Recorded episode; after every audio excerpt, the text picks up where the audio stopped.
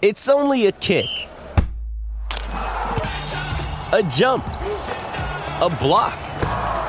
It's only a serve. It's only a tackle, a run. It's only for the fans.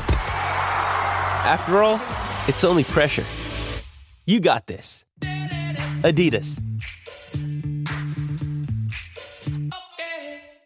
TJ, welcome in. Hey, Steffi. Um, some sad news to kick us off with with the passing of former Springbok coach Ian McIntosh.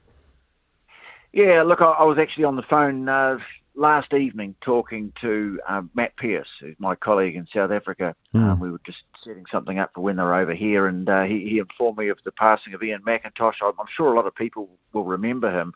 Uh, Zimbabwean born, he was the man who was the coach of the Springboks when they returned to New Zealand for the first time in 1994 and just uh, immediately became uh, very well regarded, very fondly regarded by everyone who dealt with him over here. Such an affable character, you know, loved the game, um, passionate about it, but just such a lovely man to deal with. And I was fortunate enough to, to get to know him pretty well over the years. Um, even when he finished coaching, he when we used to go to South Africa and do the reunion program when we were over there with the All Blacks, he was often a guest and I do remember one very funny uh, episode. You remember Staffy the test in uh, Durban when the bloke ran on the field and yes. um, nodded the ref, and and of course everyone was full of you know shock. This is terrible. This is a disgrace. What have you? Well, not Ian McIntosh. When we got him on the next day, and and uh, not that he condoned what uh, Peter Van actually did, but he didn't have much sympathy for the referee. He said, "Look at the state of me. Look what they've done to me."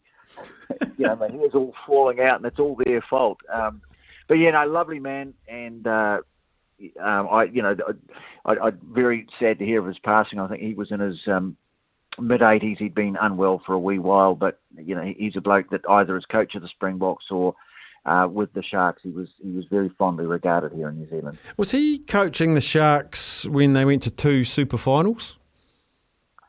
I think that was Uh, I his period. He might have gone by then. Okay. He was certainly coaching them in the early days of Super Rugby when there were those pitched battles. I, I, to me, that in, in the very early years, the first two or three years of Super Rugby, the best rivalry was actually the Blues and the Sharks. Hmm. They had some monumental battles, and I can remember a couple of them in particular. They played well. They played the first final, didn't they? But it, it was always all all on for young and old. But I'm not sure whether Rudolf Straeuli might have been uh, in charge by the time that they, they they got to the finals. I really can't remember off the top of my head, Staffy, but I know he built a really strong team there, and you know guys that everyone will remember, the like you know Henry Honiball and Mark Andrews and Warren Brosnihan and and um, um, you know just just just know that Joubert, um, Andre Joubert, they they had such a great team under him. Let's have a look at uh, this weekend Super Rugby. Um, kicks off tomorrow, 7 o'clock. Crusaders, Moana Pacifica, who will be disappointed to their start. Uh, I guess that's stating the obvious. Yeah, uh, they haven't won a game now since I think it was May of last year when they stunned the Brumbies at Mount Smart. And they had a great chance to win their first game of the season against the Fijian Drua, but were put right at the post. And they're actually coming into this game off the back of two or three fairly heavy defeats. And it's not going to get any easier, too, because the Crusaders, although, uh, again, they're, they're resting a few players, um, you know, we, we could sort of talk about that in a moment if you like, Staffy. Yes, we, we please. Sort of reached that, that, that period of the season. But uh, Crusaders, even so, um, Richie Mo'unga with his 100th game coming up, I mean, they'll all want to do the right thing by him. And it, it all adds up to not very good news for the for Moana Pacifica, who are going to have to play really well just to stay in the hunt. Uh, apart from you know the last couple of games, I think they've got themselves into a position in a, in, in a number of their games where they've been competitive through the first 50 or 60 minutes. But I think other teams with strength off the bench and staying power, lasting power, finishing power, whatever you want to call it, they've just been run away or run over towards the end of games, and, and that's something that, that has to turn around because otherwise it, it's just starting to look a bit bleak for them. Um, fascinating match in Australia with the Reds and the Brumbies, uh, which is the return match. The Brumbies hosted last time. The Reds got within a try of them, and since then they've beaten the Drua, came within a whisker of beating the Rebels, and I thought played pretty well against the Crusaders last week. I think this is a pretty even matchup.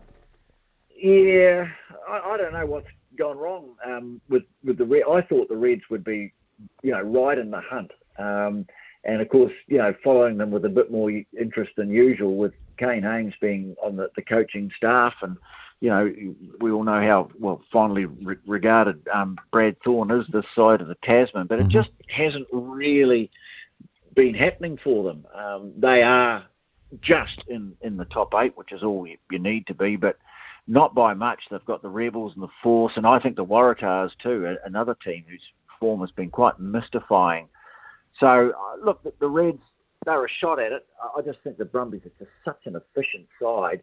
Um, you know, the, the Reds, at least with home advantage, they've got that in their favour. But, you know, to me, Brumbies, you know, they're pretty close to the top of the table. They'll want to keep winning. I, I'd, I'd say I'd, I'd have to back the Brumbies at, at, at this point. You know, third place on the table uh, against the Reds are just clinging under the, under the top eight. But to, be honest, uh, just for, for, totally personal reasons, I wouldn't mind an upset there. Yeah. What about an upset in the Highlanders Hurricanes? I did have a friend of mine who knows I support the Hurricanes to a degree. Just said uh, he sees an upset here because apart from the Blues, which the Hurricanes lost, they've won all their other games. But uh, to use his words, soft teams. They've won against soft teams. Now they've got a better team. Um, perhaps that could be a little bit closer than what some are um, expecting. Yes, it's just been that little question mark that's been hanging over the Hurricanes so mm. far this season. I think they've, they've, they've played really well. They've played some terrific rugby, and they've done, you know, most of what you'd, you'd need them to be doing um, at this stage of the season. But yeah, now they start coming up against some. Excuse me, mate, Steve. Sorry about that. Um, they're just coming up, you know, into a um, period now where they're going to striking more of the, the, the, top New Zealand sides, and, and so so maybe um, we, are going to find out a little bit more about what the Hurricanes are made of over the coming weeks. But I, have got to say, I, I, I really like the way they've been playing. Um, big loss last week, Brett Cameron, who had been become a, a, bit of a forgotten man in New Zealand rugby. He, he sort of came back and started producing the sort of form that got him into the All Blacks for that, that one test up in Japan. Uh, but now he's injured, and so Aidan Morgan's going to play at ten. So that, that'll be that'll be a, a pretty key um, sort of area of the game. I think uh, Umaga Jensen's back. He, he's had some injuries, so there could there could be some fireworks in the midfield there. That could be a, a good old clash. But yeah, I, I don't know. I, I wouldn't even know uh, what an upset would be in this game, to, to be quite honest. Um, mm. Highlanders, yeah, they've they've come back from a really bad start. They've got a few wins going, but to me, the Hurricanes have, have looked a pretty good side. I, I, think this looks pretty even Stevens to me. Yeah, the next month for the Hurricanes, uh, after the Highlanders, uh, then they have the Chiefs, then the Brumbies, then they go to Fiji and take on the Drua. So Hurricanes fans, you're in for a, a good ride. Uh, Rebels Blues, Beauden Barrett. 10 jersey. It's been a big topic of conversation across all shows on SENZ this week, TJ. No doubting his class, no doubting his prowess. I guess there's no doubting he's not where he would like to be. What do we do with Beauden Barrett? Yeah, it was an interesting, uh, you know, topic of dis- discussion. I, I was actually uh, on, on, the breakdown program last week, and, and Mils Muliaina was was, you know, came up with some some interesting thoughts on that, and we've been actually talking about it, um, you know, before the game in, in Hamilton last week, where almost sort of looking like a guy. Yes, he's playing number 10 for the Blues, but the mail is that he's going to be playing 15 for the All Blacks, and he was somehow sort of almost in, in a mindset stuck between the two. Mm. I have to say, uh, I, I thought too that Stephen Perofeta, when he played at Eden Park the week before at 10, I, I was really impressed with how he ran the show.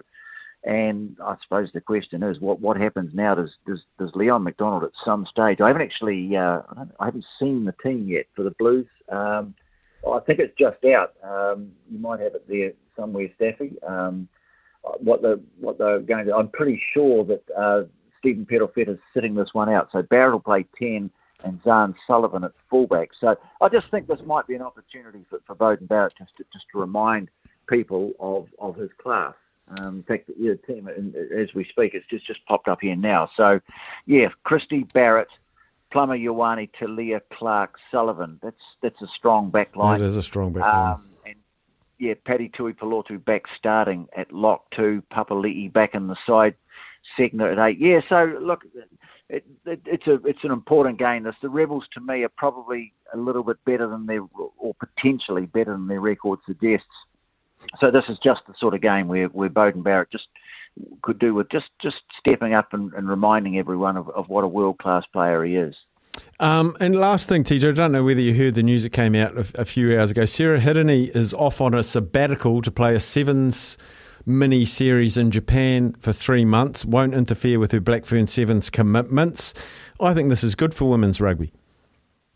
Yeah, when when things are popping up around the world that are able to attract players to change countries and what have you, it means that there's obviously a bit of you know um, reward in it for her. And I, also think at this stage of her career, she's been fantastically loyal to New Zealand rugby. She has, to me, she has been the player above all players, probably since uh, know, um, Sealy um, departed the scene as a player. Mm. To me, she's been the, the, the, great standard setter in terms of you know just her, her commitment, her physical preparation, uh, the way she thinks about the game, all of those things.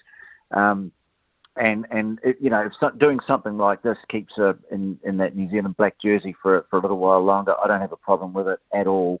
Uh, boy, boy, they they're playing so well uh, that or both the New Zealand Sevens team, but uh, I, I just thought the, the women, the, the way they went through that tournament and finished off uh, that was a, a really good win over Australia in the final in Hong Kong. Uh, t- to me, um, they've been New Zealand's probably New Zealand's best rugby team in the last few years. Mm, I'm with you there. I also saw a photo of uh, Carys Dallinger, who played plays first five for Manawatu and the Hurricanes Poua, turned out for Queensland in Super Rugby W in Australia in the weekend, which is great. And the and the news too, uh, TJ, a 21, 22 million dollar investment in women's rugby in New Zealand. Uh, it's another good sign. Well, yeah, it has to be because although we've been talking about Super Rugby Aupiki being a professional competition, it isn't really. It's still a part-time competition. Uh, you can't call it professional when the teams only get together for training on Thursday. So there's still a, a you know a lot of work to be done. I mean, the good news is is that uh, women, girls, you know, younger players are being attracted to the game like never before, and so they have to have all the things in place to capitalise on that. But I also think too this this helps us. This takes a step nearer to where we really need to be, which is uh, a proper Super Rugby uh, Pacific uh, set up for the women, um, involving Australia, certainly involving Fiji, and by the sound of it, you know, some resources going into Japan. Well, who knows? Um, because to me, that's the axis that I think we've got to look to going ahead. You know, with um, South Africa more aligned to Europe, although you know, they're definitely not going to be part of the Six Nations in the future. But I, I do think New Zealand, Australia, Japan, I, I, to me, that, that that's the strategic direction that, that we should all be working towards. Um, and, and, you know, this is just a this investment in women's rugby just got to be a, another positive and, and takes them closer to being actually a, a, a, properly professional game rather than one just in name only. Mm. Brilliant, TJ. Uh, I hope you enjoy the Easter. Are, are, you a fan, a viewer, a follower of the Masters? I will be watching, absolutely. I, am going to Christchurch. I'm doing uh, Crusaders Moana uh, Pacifica on Friday night and I've been abandoned by my family. Uh, they've, they're taking off for Easter without me, and so I will return.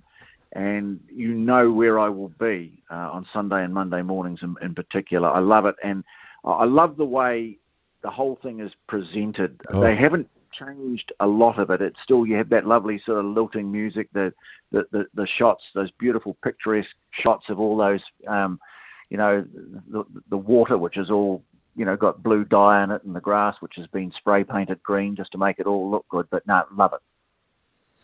Brilliant. All right, TJ. Uh, Wouldn't mind it being at that dinner, Staffy. Oh, the, the, the champions dinner. Fly on Apparently the wall. everyone was on their best behaviour, even though uh, Phil Mickelson was there and some of the other uh, re- rebellious ones. Rory McIlroy wasn't. So I, I suggest that might have taken a, you know, the, the, the, fuse out of the, the box of fireworks. awesome, buddy. Uh, enjoy the weekend. Thank you so much for your time on a Thursday, right. as always.